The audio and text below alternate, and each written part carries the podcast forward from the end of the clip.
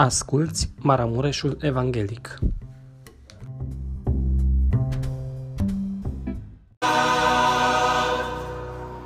Lăudat să fie Domnul! O cântare foarte frumoasă, o cântare care o cântă și americanii, de fapt cred că ei au și inventat-o, uh, au și compus-o. Este o cântare superbă. Să ne amintim de ceea ce a făcut Isus, care ne-a ridicat pe fiecare. Lăudat să fie Domnul! Aș vrea să deschidem Cartea Sfântă Biblia la 1 Corinteni, capitolul 10, voi citi de la versetul 14 la versetul 22, pagina în Sfintele Scripturi 1120. Pentru cei care și cred că mulți aveți Bibliile, vă rog să le deschideți. 1 Corinteni, capitolul 10, de la versetul 14 la versetul 22. De aceea, prea iubiți, prea iubiții mei, fugiți de închinarea la idoli. Vă vorbesc ca unor oameni cu judecată. Judecați voi singuri ce spun. Paharul binecuvântat pe care îl binecuvântăm nu este el împărtășirea cu sângele lui Hristos? Pâinea pe care o frângem nu este ea împărtășirea cu trupul lui Hristos? Având în vedere că este o pâine, noi care suntem mulți suntem un trup, căci toți luăm o parte din aceeași pâine. Uitați-vă la Israel după trup. Cei ce mănâncă jerfele nu sunt ei în împărtășire cu altarul? Deci ce zic eu? Că un lucru jerfit idolilor este ceva sau că un idol este ceva? Din potrivă, eu zic că ce jerfesc neamurile, jerfesc dracilor și nu lui Dumnezeu. Și eu nu vreau ca voi să fiți în împărtășire cu dracii. Nu puteți bea paharul Domnului și paharul dracilor. Nu puteți lua parte la masa Domnului și la masa dracilor. Sau vrem să întărătăm pe Domnul la gelozie? Suntem noi mai tari decât El? Amin. Vă rog să reocupați locurile.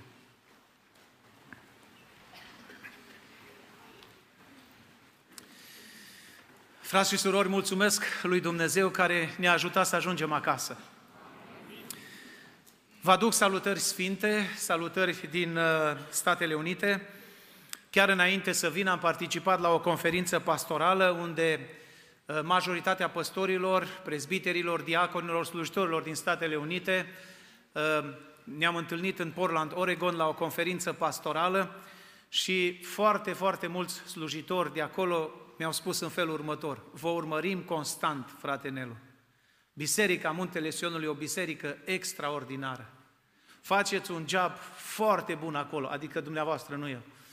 Sunteți extraordinari și vreau să mulțumesc Domnului pentru asta. Știi, când cineva spune cuvinte frumoase, te simți bine, nu? Te simți bine când după o cântare te duci și spui grupului care a cântat ce fain a cântat, corului ce fain a cântat, nu? Predicatorului, ce ce bine ai predicat. Te simți bine. Și vreau să vă spun că, frații, vă transmit multe, multe salutări în Domnul Isus Hristos.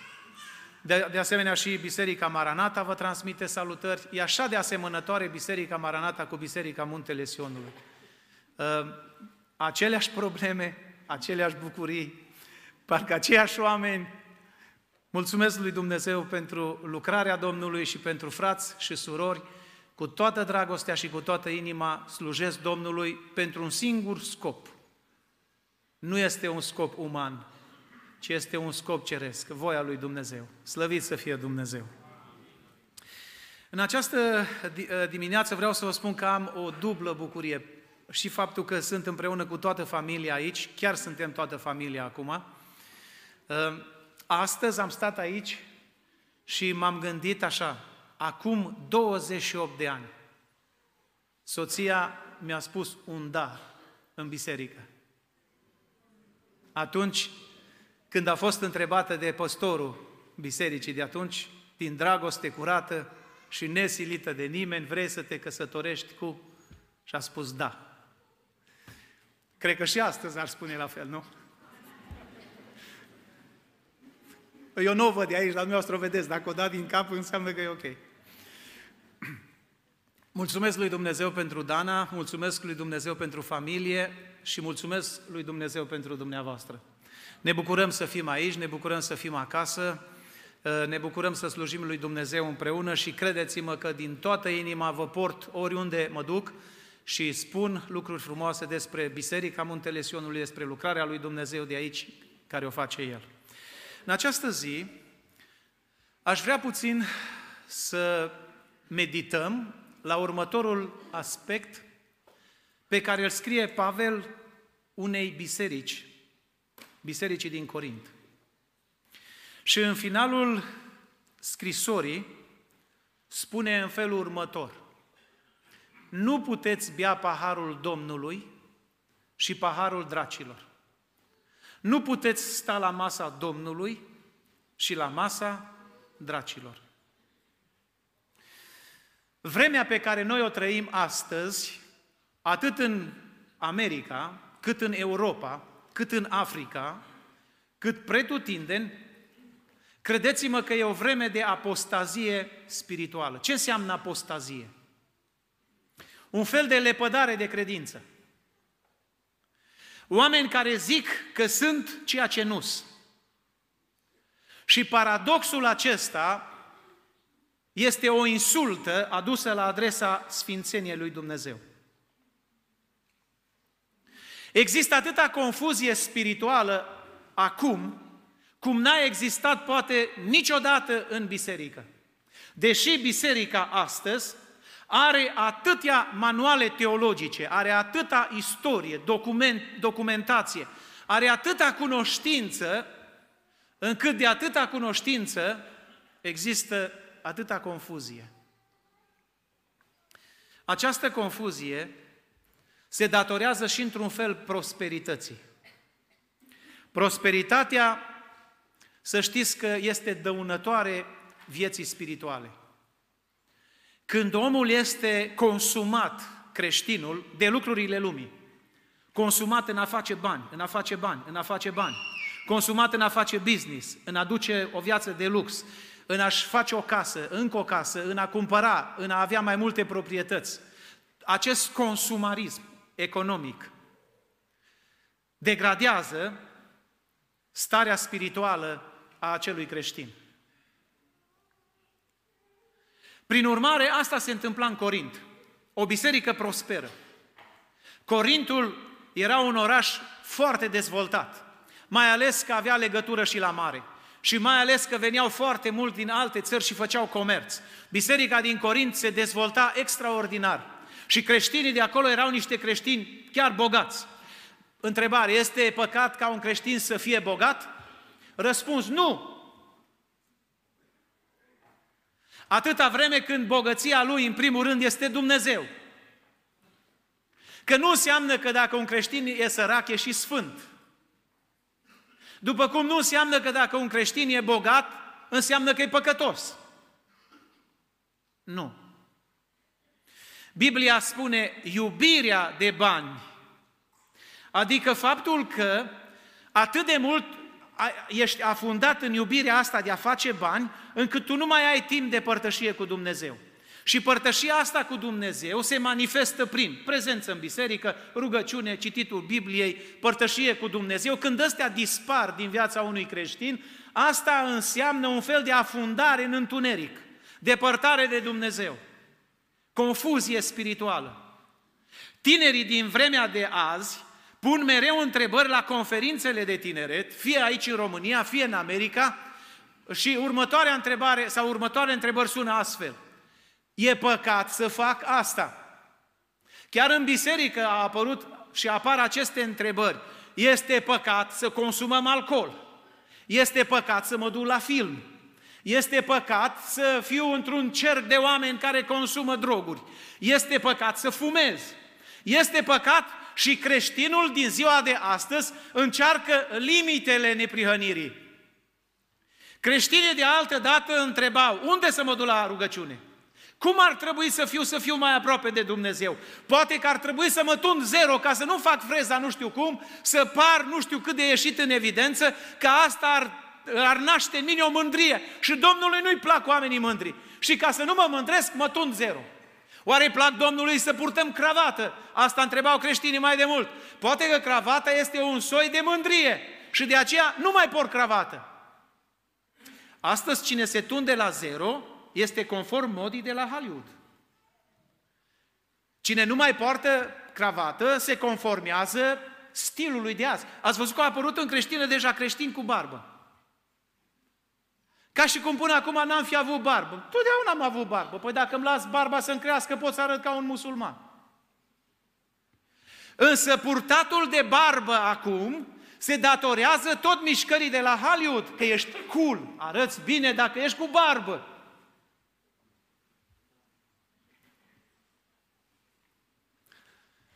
Tundeți barba. Nu că ar fi un păcat să porți barbă. Că nu e un păcat să porți barbă. Dacă mă întreb, dai păcat să porți barbă? Nu.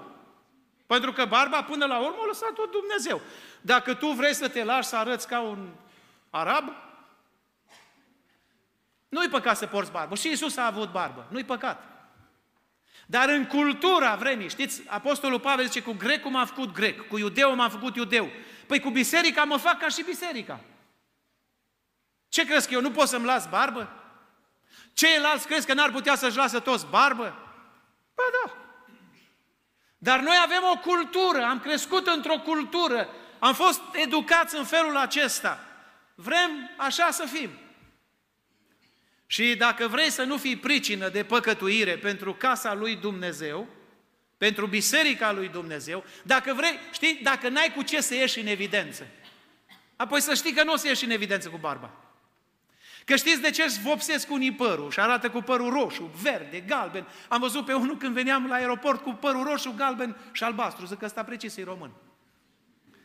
În trei culori era vopsit părul pe cap. Și mi-am dat seama că omul ăsta suferă de anonimat, adică nu-l bagă nimeni în seamă. Și ca să-l bage cineva în seamă, trebuie să facă ceva, să iasă în evidență. Și își vopsește părul în trei culori. O confuzie spirituală acută. De ce avem divorțuri în biserică? Când biserica altă dată era foarte vehementă și categorică în acest sens. Nu accepta sub nicio formă recăsătoria. Da divorțul. Sub nicio formă. Astăzi biserica este mai maleabilă. Și am o singură frică înaintea lui Dumnezeu. Știți, în Apocalipsa sunt cele șapte biserici, da? Cui vorbește Domnul Isus? Bise... Cui vorbește Domnul Isus în Apocalipsa? Bisericilor? Nu. Păstorilor bisericii. Îngerului bisericii din Efest, Smirna, Pergam, Teatira, Filadelfia și așa mai departe. scrie Lui scrie Pentru că zici, m-am îmbogățit și nu duc lipsă de nimic și nu știi că ești ticălos, nenorocit, sărac, orb și gol, tu ești ăla. Și din cauza ta, biserica este cum este. Aș vrea Dumnezeu să ne trezească astăzi. Ca să nu mă fac vinovat înaintea lui Dumnezeu, mi-am propus de la începutul slujirii, de acum 27 de ani, mi-am propus întotdeauna cât voi putea eu să respect acest cuvânt al lui Dumnezeu în înțelegerea și în lumina care mi-o dă Dumnezeu. Uneori noi avem, uh, suntem luminați în mod diferit. Unii mai mulți, alții mai puțini. Și fiecare acționăm în viață funcție de lumina aceea care o avem de sus. Așa că dacă lumina unuia e mai mare și lumina altuia e mai mică, cel care are lumina mai mică s-ar putea să-l condamne pe ăla care are lumina mai mare.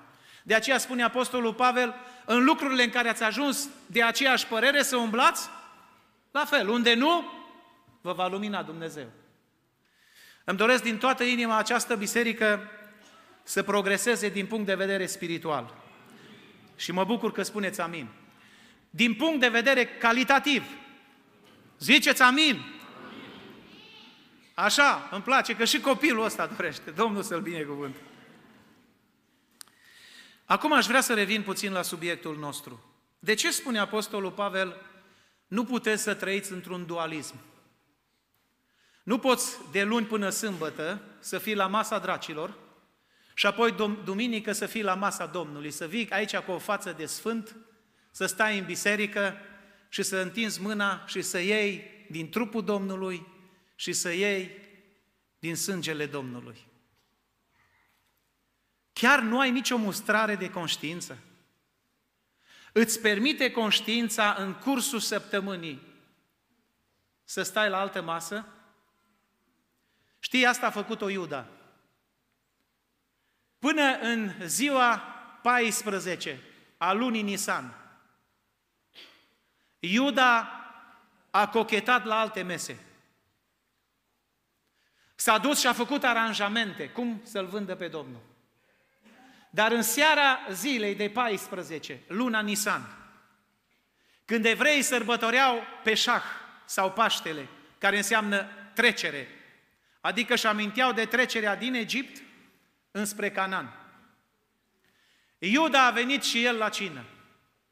S-a așezat cu o față de nevinovat și fără niciun fel de remușcări de conștiință.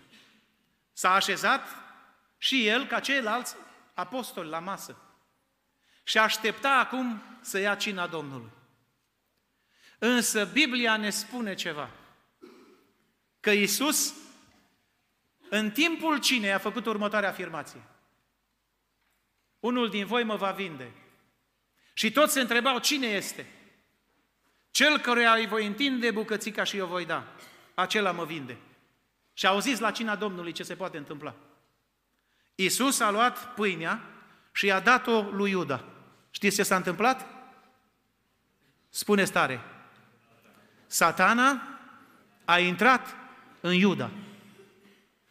Din acest motiv, spune Pavel, nu puteți lua parte și la masa Domnului și la masa dracilor. Nu poți toată săptămâna să cochetezi cu lumea, cu păcatul, cu nelegiuirea și apoi duminica să vii să fii la masa Domnului, că efectul cinei Domnului nu va fi cel care ți-l dorești. Biblia vorbește despre mai multe pahare. Este vorba de paharul lui Iosif. Vă amintiți de paharul lui Iosif? Geneza 44, când frații lui Iosif au venit pentru ultima dată și trebuiau să plece acasă, l-au adus și pe Beniamin, pe fratele lui, uh, erau frați și de mamă și de tată. Știți că Iacov a avut 12 fii. Iosif și Beniamin erau de la aceeași mamă, de la același tată. Și când l-a văzut Iosif pe Beniamin, a plâns, nu, nu s-a arătat fraților lui, dar a plâns așa de tare, pentru că atunci când te întâlnești cu fratele tău, nu? Ce poate fi mai mare bucurie să-ți vezi fratele? Și a zis el, subalternului egiptean, i-a vorbit în limba, limba egipteană, încarcă-le saci cu grâu la toți și cupa mea pune-o în sacul lui Beniamin, fratelui meu. Leagă bine sacul, dă-le saci și să plece. Și egipteanul a executat. După o anumită perioadă de timp, îi spune aceluiași egiptean, acum du-te, ajungi pe cei care au plecat și întreabă de ce mi-au furat cupa? De ce mi-au furat paharul? Și aleargă egipteanul, îi prinde pe frații lui și zice, hei, am crezut că sunteți oameni de treabă, dar sunteți niște nemernici. Stăpânul meu, să știți, că a descoperit că i-ați furat paharul. Și toți frații lui Iosif înainte egipteanului se pleacă să piară cel care ți-o fura. Noi n-am furat, noi suntem oameni de treabă. Și la un moment dat desfac sacul și sacul lui Beniamin că se deschide, ce găsește acolo? Paharul. Să-l vezi pe Iuda, cum se aruncă pentru că el o promis tatălui său. În fața egipteanului se întoarce înapoi la Iosif și îi spune, ascultă, domnule, noi, noi nu am furat, noi suntem oameni de treabă, noi așa, noi așa. Și spune Iosif în felul următor, nu că Iosif ar fi uh, practicat uh, ocultismul. Nu știați că eu sunt unul care pot să ghicesc și să știu cine mi-a furat paharul? De ce v-ați purtat așa? Și Iuda, în sfârșit, știți istoria biblică, interminează între el și Beniamin și spune, ia-mă pe mine. Și așa, îți mai bătrân, ia-mă pe mine, dar lasă-l pe tânărul Beniamin să plece, că dacă tata nu-l mai vede nici pe Beniamin, noi ne vom simți mustrați în conștiință că băgăm perii tatălui nostru plângând în pământ. Te rog, lasă-l pe Beniamin să plece. Și atunci Iosif se descoperă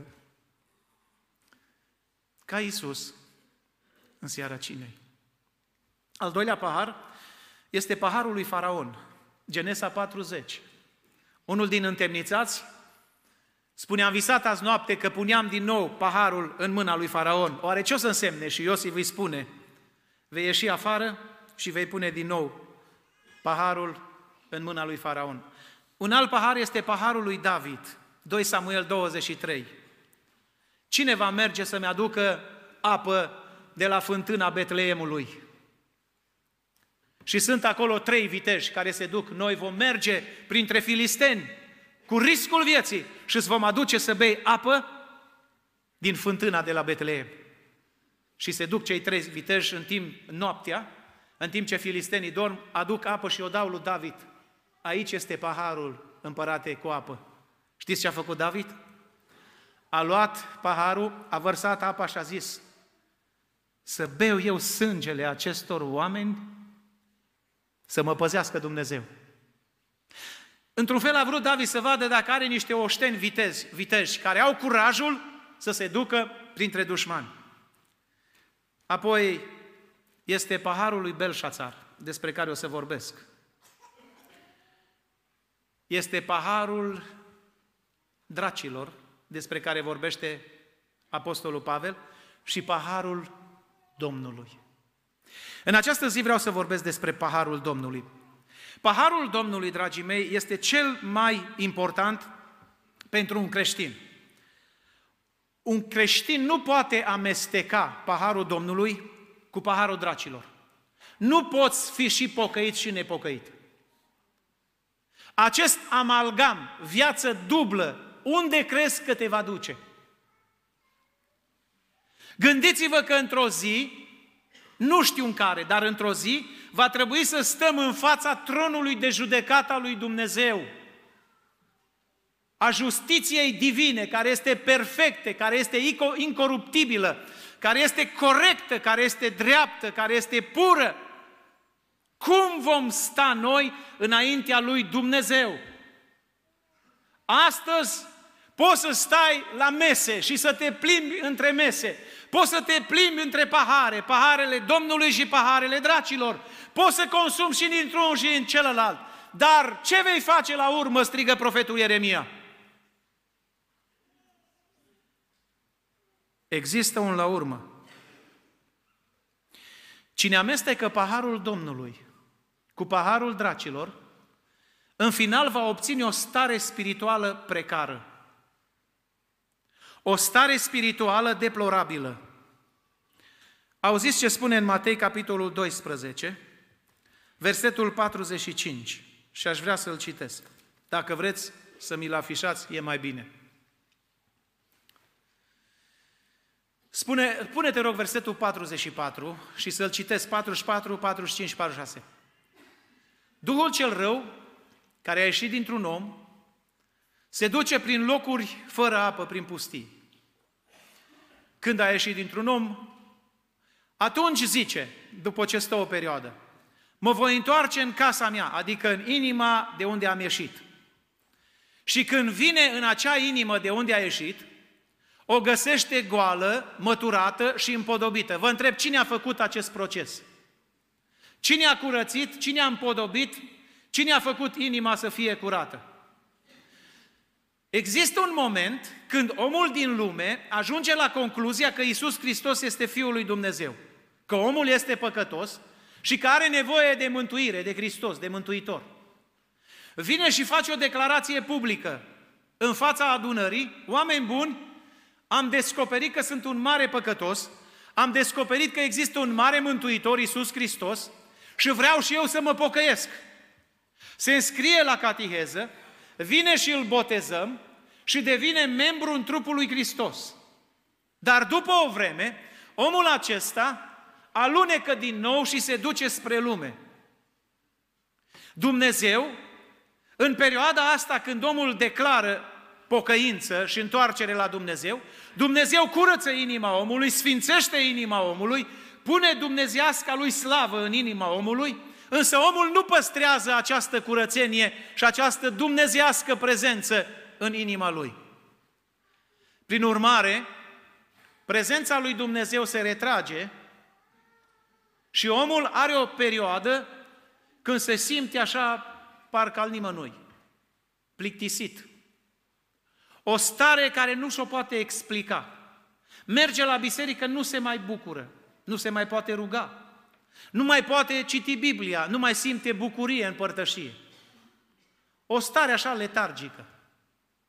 În perioada aceasta se expune Duhului cel rău sau poftelor, plăcerilor care au fost înainte.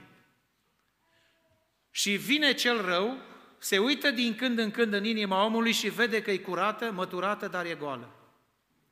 Atunci se duce și el, ia alte șapte duhuri mai rele decât duhul care era înainte, intră în casă, locuiesc acolo și starea din urmă a omului aceluia ajunge mai rea decât cea din tâi. Știi ce înseamnă asta? Cel mai rău nu-i un nepocăit. Cel mai rău nu e un pocăit. Cel mai rău e un pocăit nepocăit. Dumnezeu să ne păzească de lucrul acesta. Amin.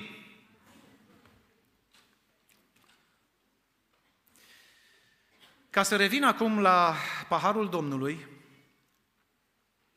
spuneam că marchează trecerea evreilor din Egipt în Canaan. Această sărbătoare de Paște ținea opt zile. Începea în ziua de 22 Nisan, în ziua de 14 Nisan și se termina în ziua de 22. Era 8 zile. La acest Paște evresc, evrei nu aveau un pahar. Evrei aveau patru pahare. Și fiecare pahar îl foloseau în momentul când, după ritualul lor, rostea capul familiei, tata, anumite cuvântări.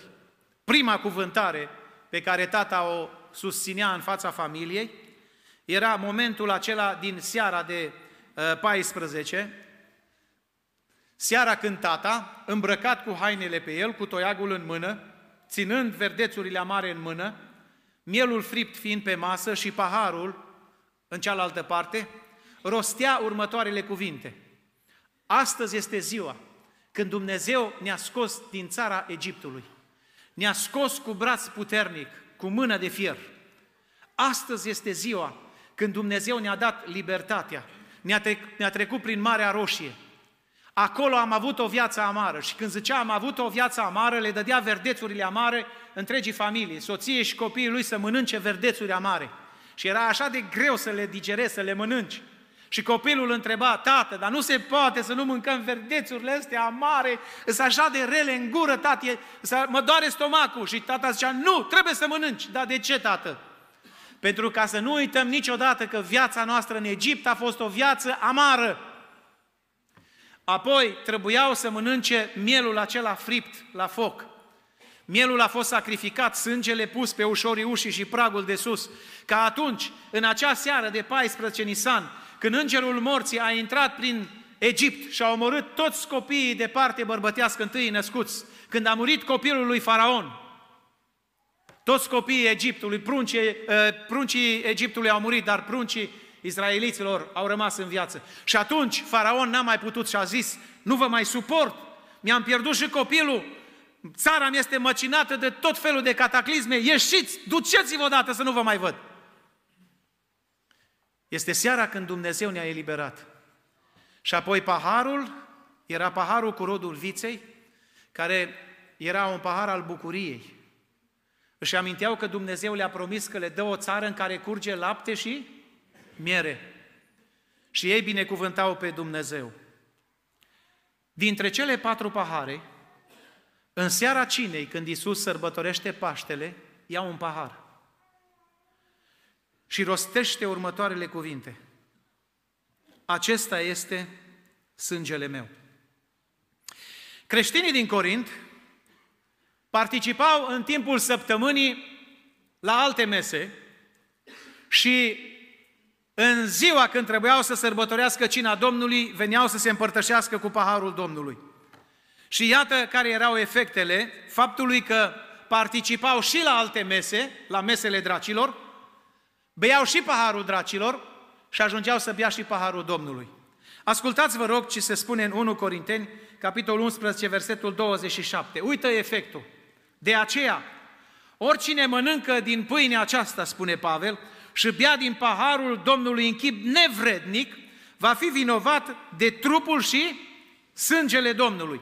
Fiecare să se cerceteze, dar pe sine însuși și așa să mănânce din pâinea aceasta și să bea din paharul acesta. Și acum, căci cine mănâncă și bea, își mănâncă și bea o sânda lui însuși.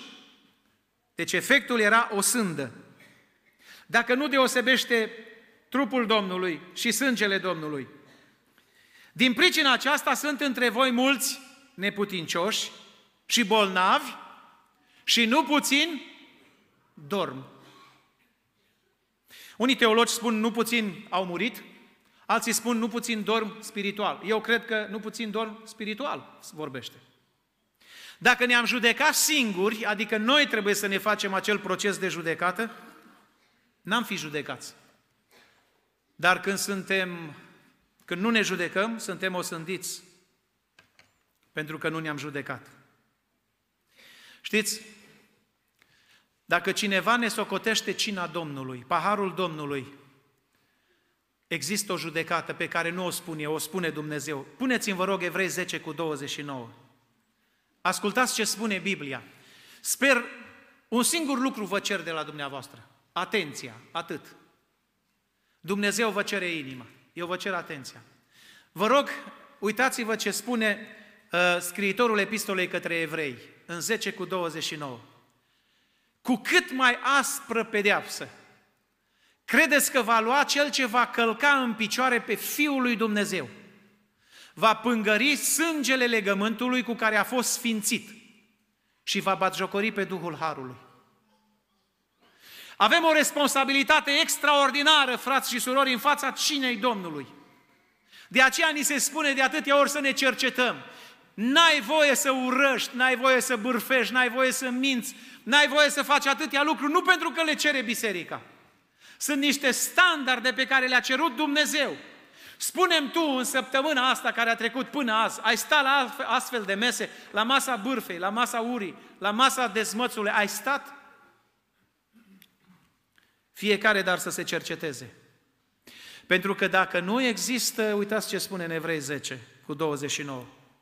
Și ca să vă dau un alt exemplu, în Daniel capitolul 5, Biblia ne vorbește de doi împărați.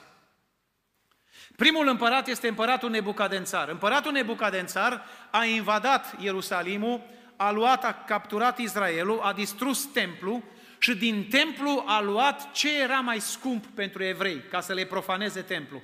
Le-a luat vasele de aur, mai bine zis paharele de aur, potirele, care le aveau preoții și pe care trebuiau să le folosească în timpul slujbei.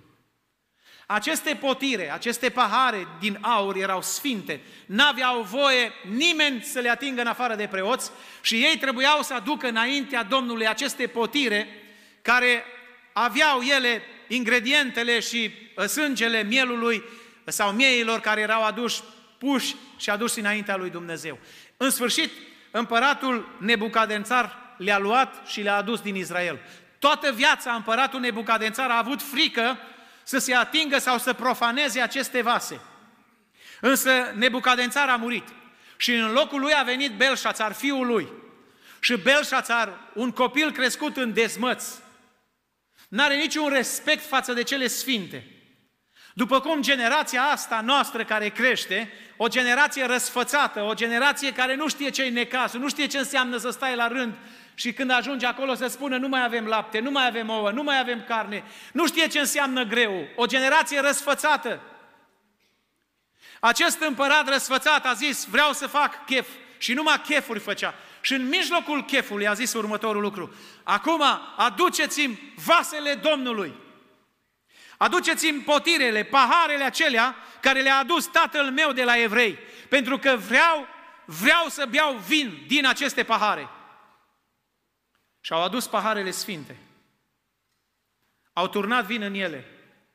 Și în timp ce se desfăta acest dezmățat și sorbea din unul din paharele Domnului, a apărut un cap de mână pe tencuiala zidului care a scris într-o limbă neînțeleasă de el, Mene, mene, techeuf parsim. A început să-i îngălbenească fața, să-i tremure picioarele. Pentru prima dată a văzut și el groaza, a simțit frica. A chemat pe toți înțelepții ca să-i descrie ce înseamnă. Și știți istoria. Unul singur i-a putut descifra scrierea. Era cel care avea în el Duhul lui Dumnezeu, Daniel. Numărat, numărat. Cântărit și împărțit. Să știi, împărate, că Dumnezeu astăzi te-a pus în cântar, te-a găsit ușor.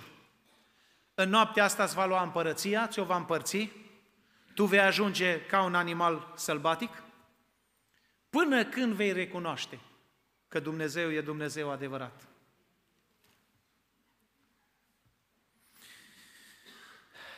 Domnul Iisus Hristos în timpul vieții face referință la două pahare. Într-una din zile, în Matei capitolul 20, de la 20 la 23, ni se spune că a venit mama fiilor lui Zebedei, a lui Iacov și a lui Ioan, la Domnul Isus. Și îi face următoarea cerere. Ce frumos, ce poate fi mai frumos ca o mamă și un tată să vină la Domnul Isus în rugăciune și să-i spună, Doamne, poruncește ca fiii mei să stea unul la dreapta și altul la stânga ta. Te-ai rugat vreodată așa pentru copiii tăi? Noi ne rugăm pentru copiii noștri, Doamne, fă să se mărite bine, să însoare bine, fă, Doamne, să aibă casă, fă, Doamne, să fie sănătoși, să văd nepoții, să văd cu tare, cu tare, dar ne-am rugat noi vreodată, Doamne, fă Tu, poruncește Tu copiii mei să stea unul la dreapta și altul la stânga Ta. Frumoasă cererea fiilor, mamei fiilor lui Zebedei, foarte frumoasă. Și Domnul Iisus se uită la această femeie și îi spune, ascultă femeie, frumoasă cerere ai. Cheamă-ți pe fiii tăi să vină aici.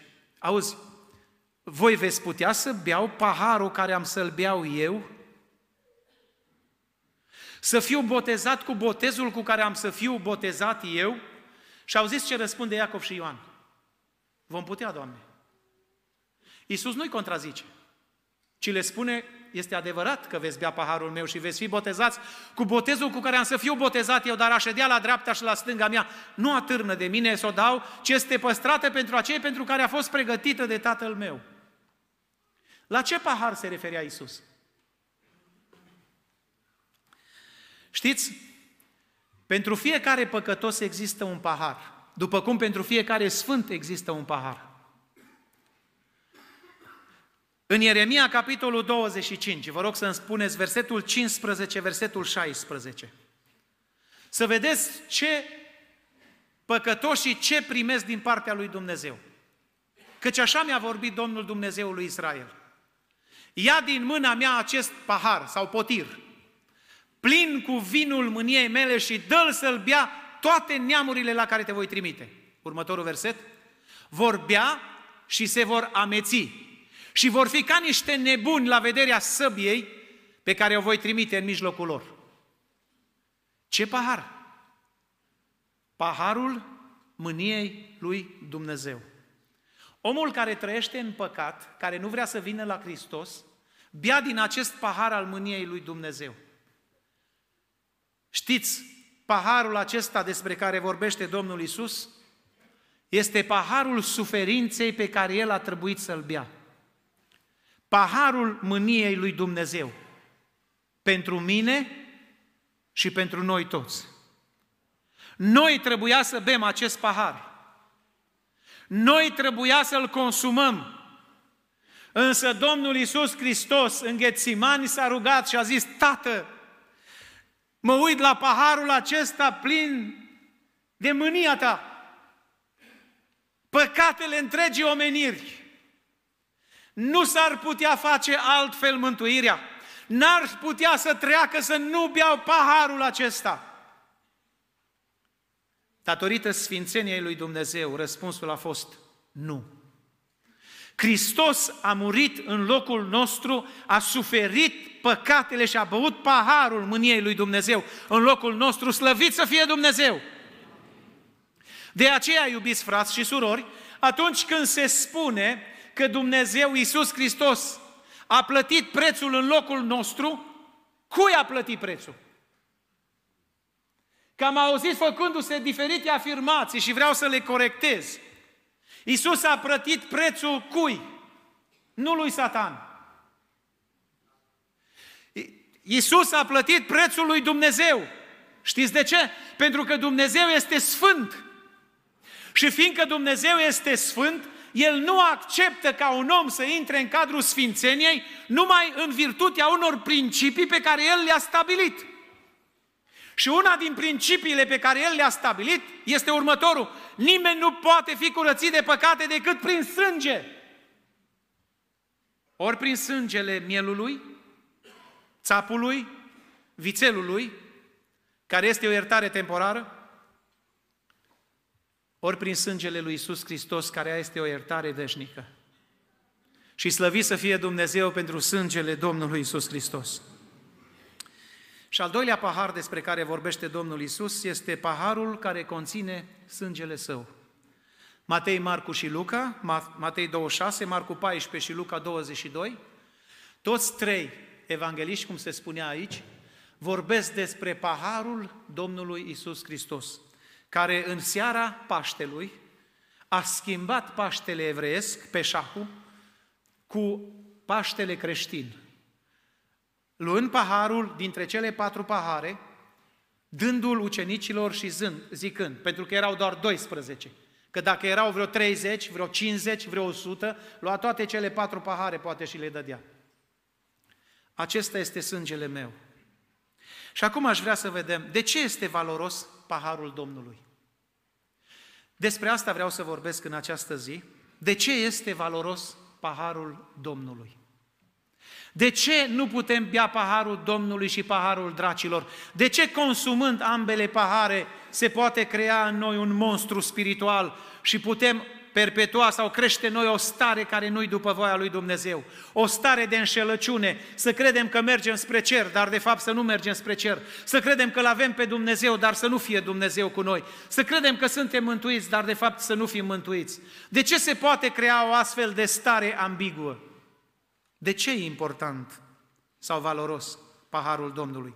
În primul rând, vă rog să vă notați, paharul Domnului este valoros din pricina proprietarului. A cui este paharul?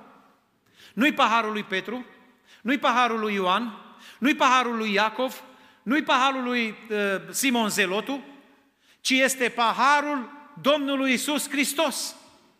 Prin urmare, paharul acesta este valoros. Știți ce s-a întâmplat? În seara cinei când Isus a luat paharul, dacă îmi dați voie să folosesc imaginea asta, da? A luat Isus paharul în mână și a zis în Evanghelia după Luca, luați acest pahar și împărțiți-l între voi. Ce înseamnă asta? Știi ce înseamnă? Pe ce pune mâna Dumnezeu, devine proprietatea lui Dumnezeu. Când Isus a pus mâna pe acel pahar, paharul acela a devenit proprietatea lui Hristos. Și a zis ucenicilor, luați acest pahar și împărțiți-l între voi. Nu poți împărți un pahar. Cum să-l împarți? Imediat revin la asta. Pe ce pune Dumnezeu mâna, devine proprietatea lui Dumnezeu. Știți, s-a întâlnit Dumnezeu cu Moise și Moise avea 80 de ani. Moise avea în mână un toiag. S-a întâlnit prima întâlnire a lui Moise cu Dumnezeu. Și Moise a fost întrebat de Dumnezeu, ce ai în mână? Era 80 de ani de viață, de trudă, crescut la Faraon, educat la școlile lui Faraon, o școală de cultură foarte dezvoltată în vremea aceea. Și acum, iată, la 80 de ani, păscând oile, cioban fiind în pustie, singur doar cu un toiag. Și Moise zice, am un toiag, aruncă-l la pământ. L-a aruncat toiagul la pământ, toiagul s-a prefăcut într-un șarpe. Moise fugea de el că se temea. Dumnezeu a zis, nu te teme, prinde-l de coadă. L-a prins de coadă pe acel șarpe și șarpele s-a reprefăcut în toiag. Știți cum s-a numit din acel moment toiagul? Citiți, vă rog, în Biblie, de fiecare dată când veți citi de acolo încolo, nu o să-l mai întâlniți niciodată toiagul lui Moise, ci întotdeauna toiagul lui Dumnezeu. Pe ce își pune mâna Dumnezeu devine proprietatea lui Dumnezeu. Paharul acela a devenit paharul Domnului pentru că Dumnezeu a pus mâna pe el și tot pe ce pe, pe tot ce pune Dumnezeu mâna devine proprietatea sa. În, în Faptele Apostolului, capitolul 9, ni se spune că într-o zi Saul din Tars sufla amenințare. Mergea ca să persecute biserica Domnului. Era proprietarul religiei. Era proprietarul unui sistem religios, Saul. El se pregătea să devină rabin. Și tagma religioasă era împotriva celor care purtau numele de Calia, că mai târziu li s-a dat numele de creștini. Și Saul, cu scrisori de împuternicire de la preoții cei mai de seamă, mergea acum în Damasc, că acolo a auzit că se întâlnesc cei care poartă numele de Calea. Și a vrut să-i prindă și să-i persecute până la moarte, ca să renunțe la Calea. Însă în timp ce mergea spre Damasc, o lumină din cer a strălucit pe drumul Damascului și un glas s-a auzit care a strigat din cer. Saule, Saule, pentru ce mă prigonești? Tremurând și plin de frică a căzut jos. Uitându-se spre acea lumină orbitoare care nu o putea privi, a pus următoarea întrebare. Cine ești, Doamne? Și ce vrei să fac? Momentul acela este momentul de întâlnire a lui Pavel cu Dumnezeu. Știți cum va începe Pavel să scrie epistole din acel moment? Pavel, rob al lui Isus Hristos. Nu mai ești robul Sinedriului? Nu. Nu mai ești robul unui sistem religios? Nu. Nu mai vrei să devii rabin? Nu. Nu mai vrei să devii doctor în teologie? Nu. Nu mai vrei să devii președinte? Nu mai vrei să devii ceva mare? Nu mai vreau nimic. Dar ce vrei? Să rămân la statutul de rob. Dar de ce? Pentru că într-o zi El și-a pus mâna pe mine. Sunt proprietatea Lui. Pe ce pune Dumnezeu mâna devine proprietatea Lui Dumnezeu. 1 Corinteni, capitolul 6, versetul 19, versetul 20. Vă rog să îmi puneți acest verset, dacă se poate. 1 Corinteni, capitolul 6, versetul 19. Ascultați bine. Nu știți că trupul vostru este templul Duhului Sfânt, care locuiește în voi și pe care l-ați primit de la Dumnezeu? Și că voi nu mai sunteți ai voștri? Căci ați fost cumpărați cu un preț. Proslăviți dar pe Dumnezeu în trupul și în Duhul vostru care sunt ale Lui Dumnezeu. Vă bucurați că suntem proprietatea lui Dumnezeu sau nu? Că într-o zi Dumnezeu s-a oprit în dreptul nostru, ne-a scos din întuneric la lumină și că l-avem pe El ca stăpân. Știți că în lumea asta sunt doi stăpâni. Este stăpânul lumii acesteia, stăpânul întunericului, despre care spune Iisus în Ioan 14 cu 30, vine stăpânitorul lumei acesteia, dar n-are nimic în mine. Și există un alt stăpân, stăpânul Universului întreg și este stăpânul chiar și al lui Satan. Este Dumnezeu, Psalmul 89, de la 11 la 12, ni se spune că El a creat toate și că prin ființa, prin puterea Lui stau în ființă, stau în picioare. Mă rog în această dimineață Dumnezeu să pună mâna pe tine. Tu ai venit într-o biserică de penticostali, de pocăiți. Poate niciodată nu te-a atins puterea lui Dumnezeu. Până nu te atinge Dumnezeu, tu nu devii proprietatea Lui. Până nu atinge Dumnezeu pe copiii noștri, nu devin proprietatea Lui. Dumnezeu să ne atingă pe toți azi.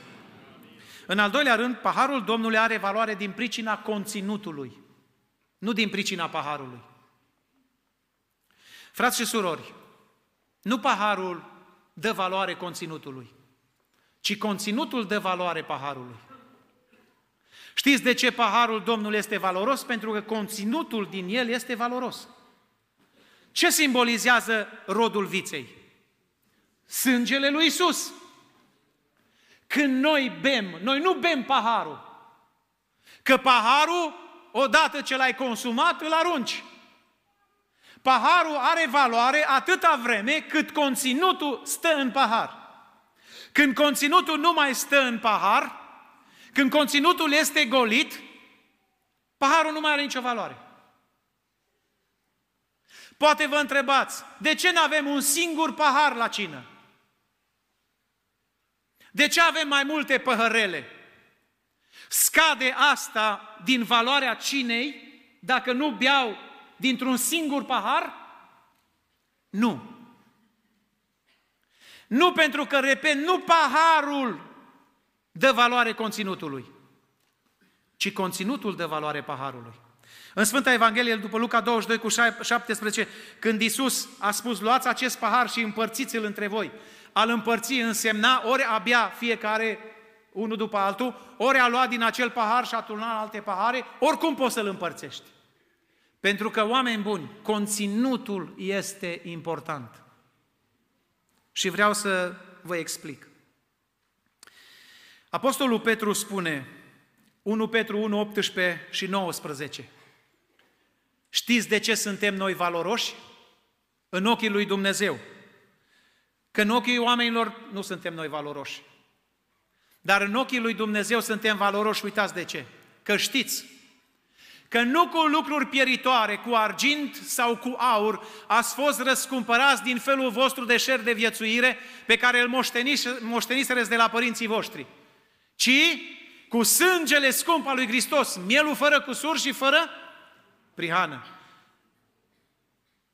Sângele scump. Asta îmi dă valoare. Dacă lăs ca sângele lui Hristos, nu paharul, că paharul nu are cum să pătrundă în mine. Însă sângele lui Isus, da. Odată ce pătrunde sângele lui Isus în inima unui om, acel inimă este spălată de păcate. Păcatele se pedepsesc.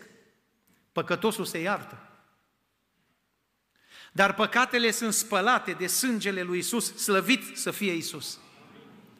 Știți, crucea fără Isus Hristos nu are nicio valoare. Ceea ce dă valoare crucii este faptul că Hristos a murit pe ea. Nu faptul că, de exemplu, și Spartacus a murit pe cruce. Și dintre ucenicii care a avut Isus, dintre cei 12 ucenici, trei dintre ucenici au murit crucificați. Petru, Filip și Levi sau Tadeu. Toți trei au murit crucificați. Petru a murit crucificat într-o cruce semnul ori cu capul în jos, iar uh, Filip și Levi sau Tadeu au murit crucificați cu capul în sus, dar au fost străpuși cu săgeți. Dar crucea n-a primit valoare pentru că cei trei apostoli au murit pe ea, ci crucea a primit valoare pentru că Isus Hristos a murit pe ea. Nu crucea îmi dă putere, ci Hristosul de pe cruce îmi dă putere. Nu mă pot închina la cruce, nu, degeaba fac semnul crucii, că crucea nu e o, o sursă de putere, ci sursa de putere este Hristosul care a murit pe cruce. Binecuvântat să fie Dumnezeu. De aceea ni se spune că noi suntem valoroși. Pentru că în 1 Corinteni 3, 16 și 17 spune în felul următor. Nu știți că voi sunteți templul lui Dumnezeu și că Duhul lui Dumnezeu locuiește în voi? Dacă nimicește cineva templul lui Dumnezeu, pe acela îl va nimici Dumnezeu, căci templul lui Dumnezeu este sfânt și așa sunteți voi. De ce suntem noi valoroși? Pentru că Dumnezeu din mine, din tine, din noi, din piepturile noastre a făcut temple ale prezenței sale. Locuiește Dumnezeu în templul lui? E frumoasă biserica asta ca și clădire, dar clădirea nu e biserica, ci biserica suntem noi. Dumnezeu e prezent în biserică dacă e prezent în noi, dacă e prezent în casele noastre, dacă e prezent în familiile noastre, dacă Dumnezeu e acasă la mine, Domn, e Domn și în biserică, dar dacă Dumnezeu nu e acasă la mine Domn și vin cu pretenția ca să fie Domn în biserică, să se manifeste El în biserică, greu o va face. În al treilea rând, paharul Domnului are valoare din pricina legământului. Paharul Domnului conține rodul viței și rodul viței simbolizează sângele lui Isus. Dar sângele lui Isus îmi vorbește despre un legământ. Ce înseamnă legământ? În viața noastră facem două legăminte. Unul legământ cu partenerul de căsătorie, cu, să nu zic partenerul, ca să nu fiu uh, în, uh, în tagma celor de LGBTQ, care vor să inserteze și în legea din România partener, să nu-i mai spună bărbat și femeie, ci partener. Nu, bărbat și femeie. Că așa a creat Dumnezeu. Ei, două legăminte sunt importante. Legământul dintre soțul și soția, care îl fac înaintea lui Dumnezeu, și legământul dintre tine, dintre mine, dintre noi și Dumnezeu. Aceste două legăminte sunt extrem de importante. Legământul între mine și Dumnezeu nu-l fac în virtutea unor jerfe, în virtutea unor slujbe pe care trebuie să le plătesc la preot, ci legământul între mine și Dumnezeu îl fac în virtutea sângelui Domnului Isus Hristos care a curs pe crucea de la Calvar. Sângele lui Isus îmi dă puterea să fac acest legământ. Știți că în Vechiul Testament sunt mai multe legăminte pe care le-a făcut Dumnezeu. Însă toate aceste legăminte privesc doar poporul evreu. Legământul care îl face Domnul Isus Hristos prin jertfa sa este un legământ cu toate neamurile. nu doar cu un popor. Din orice seminție, din orice neam, din orice limbă, care vrea să facă legământ cu Dumnezeu, are această posibilitate. Efeseni 1 cu 7, în el avem răscumpărarea, prin sângele lui primim iertarea păcatelor, după bogăția harului său. Slăvit să fie Dumnezeu! Dragul meu, avem un legământ cu Dumnezeu. Și legământul ăsta cu Dumnezeu, care l-am făcut, nu mă lasă să mai mă duc înapoi în lume. Nu mă lasă să fiu cum este lumea și să fac ce face lumea. Să mă îmbrac cum se îmbracă lumea. Să mă comport cum se comportă lumea. Nu mă lasă ca să devin un creștin lumesc și să fac o biserică lumească și o lume bisericească. Ci creștinul este omul care vrea să facă plăcere lui Dumnezeu. Ai venit cu păcate, oricâte păcate ai avea, în virtutea legământului. Paharul Domnului îmi vorbește de faptul că există un legământ cu Dumnezeu. Și în legământul acesta Dumnezeu spune, te iert, dar să nu mai păcătuiești. La Luther a venit o dată Satan cu o listă de păcate, în timp ce el era la Worms, în Germania. Și în timp ce stătea în castel, a venit satana în timp ce Luther se pregătea de rugăciune. E bine să avem o viață de rugăciune în fiecare dimineață. Și a făcut un fel de rutină, așa, zilnică de rugăciune. Și în timp ce el se ruga, a venit satana și a zis, ce te mai rogi, că ești un păcătos? Știu, a zis Luther, că sunt un păcătos.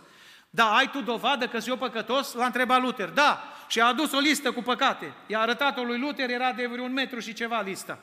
A citit-o Luther și a zis, mai ai și alta, mai am. Și a venit cu un alt sul care l-a desfășurat.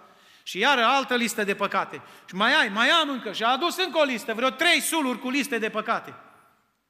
Și la un moment dat Luther l-a întrebat, mai ai? Nu mai am. A luat cerneala care era pe birou, a aruncat-o în direcția unde era cel rău și a zis următoarele cuvinte. Domnul să te mustre, satano. Știu un singur lucru, că sângele lui Isus Hristos m-a spălat de orice păcat. Amintește-ți de legământul care l-ai cu Dumnezeu. Cel rău vine și spune să nu te împărtășești azi. No. Tu nu ești vrenic. Ai auzit ce ți s-a spus azi? Că dacă tu încalci legământul, că dacă tu nu ești fidel legământul, ai auzit ce pățești? Da. Dar spune că Hristos a murit pe cruce și că în virtutea morții Lui noi avem un legământ. Și când vine paharul Domnului în dreptul meu să-l iau, să-l beu, îmi amintesc că conținutul acela pe care îl consum îmi vorbește de un legământ cu Dumnezeu. Și că acest legământ mă ține și mă poartă în viață, că indiferent ce s-ar întâmpla și pe unde voi trece, Dumnezeu rămâne credincios legământului său. Dar vreau și eu să rămân credincios legământului lui Dumnezeu.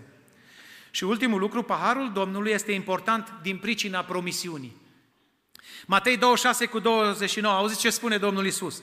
Vă spun că de acum nu voi mai bea din acest rod al viței până în ziua când îl voi bea cu voi nou în împărăția Tatălui meu. Așteptăm noi ziua aceea când să stăm la masă cu Domnul și să ne dea din nou din paharul acela sfânt. Dumnezeu să ne ajute la aceasta. Vreau să închei aici, dragul meu, spunându-ți, nu poți sluji la doi stăpâni. Pavel concluzionează cu asta, spunându-le, nu puteți bea paharul Domnului și paharul dracilor. N-ai vrea astăzi să te decizi și să spui, de azi înainte nu mai vreau numai paharul Domnului.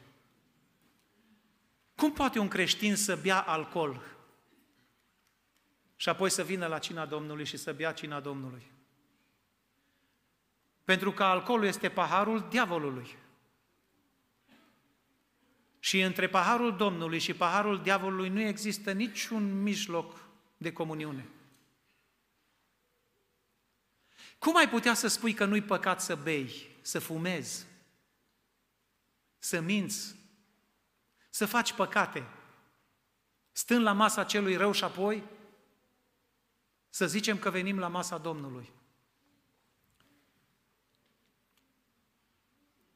Vrei să avem acea promisiune a Domnului și noi? Amintește se spune psalmul întâi. Ferice de omul care nu se duce, care nu se așează, care nu se oprește. Ferice.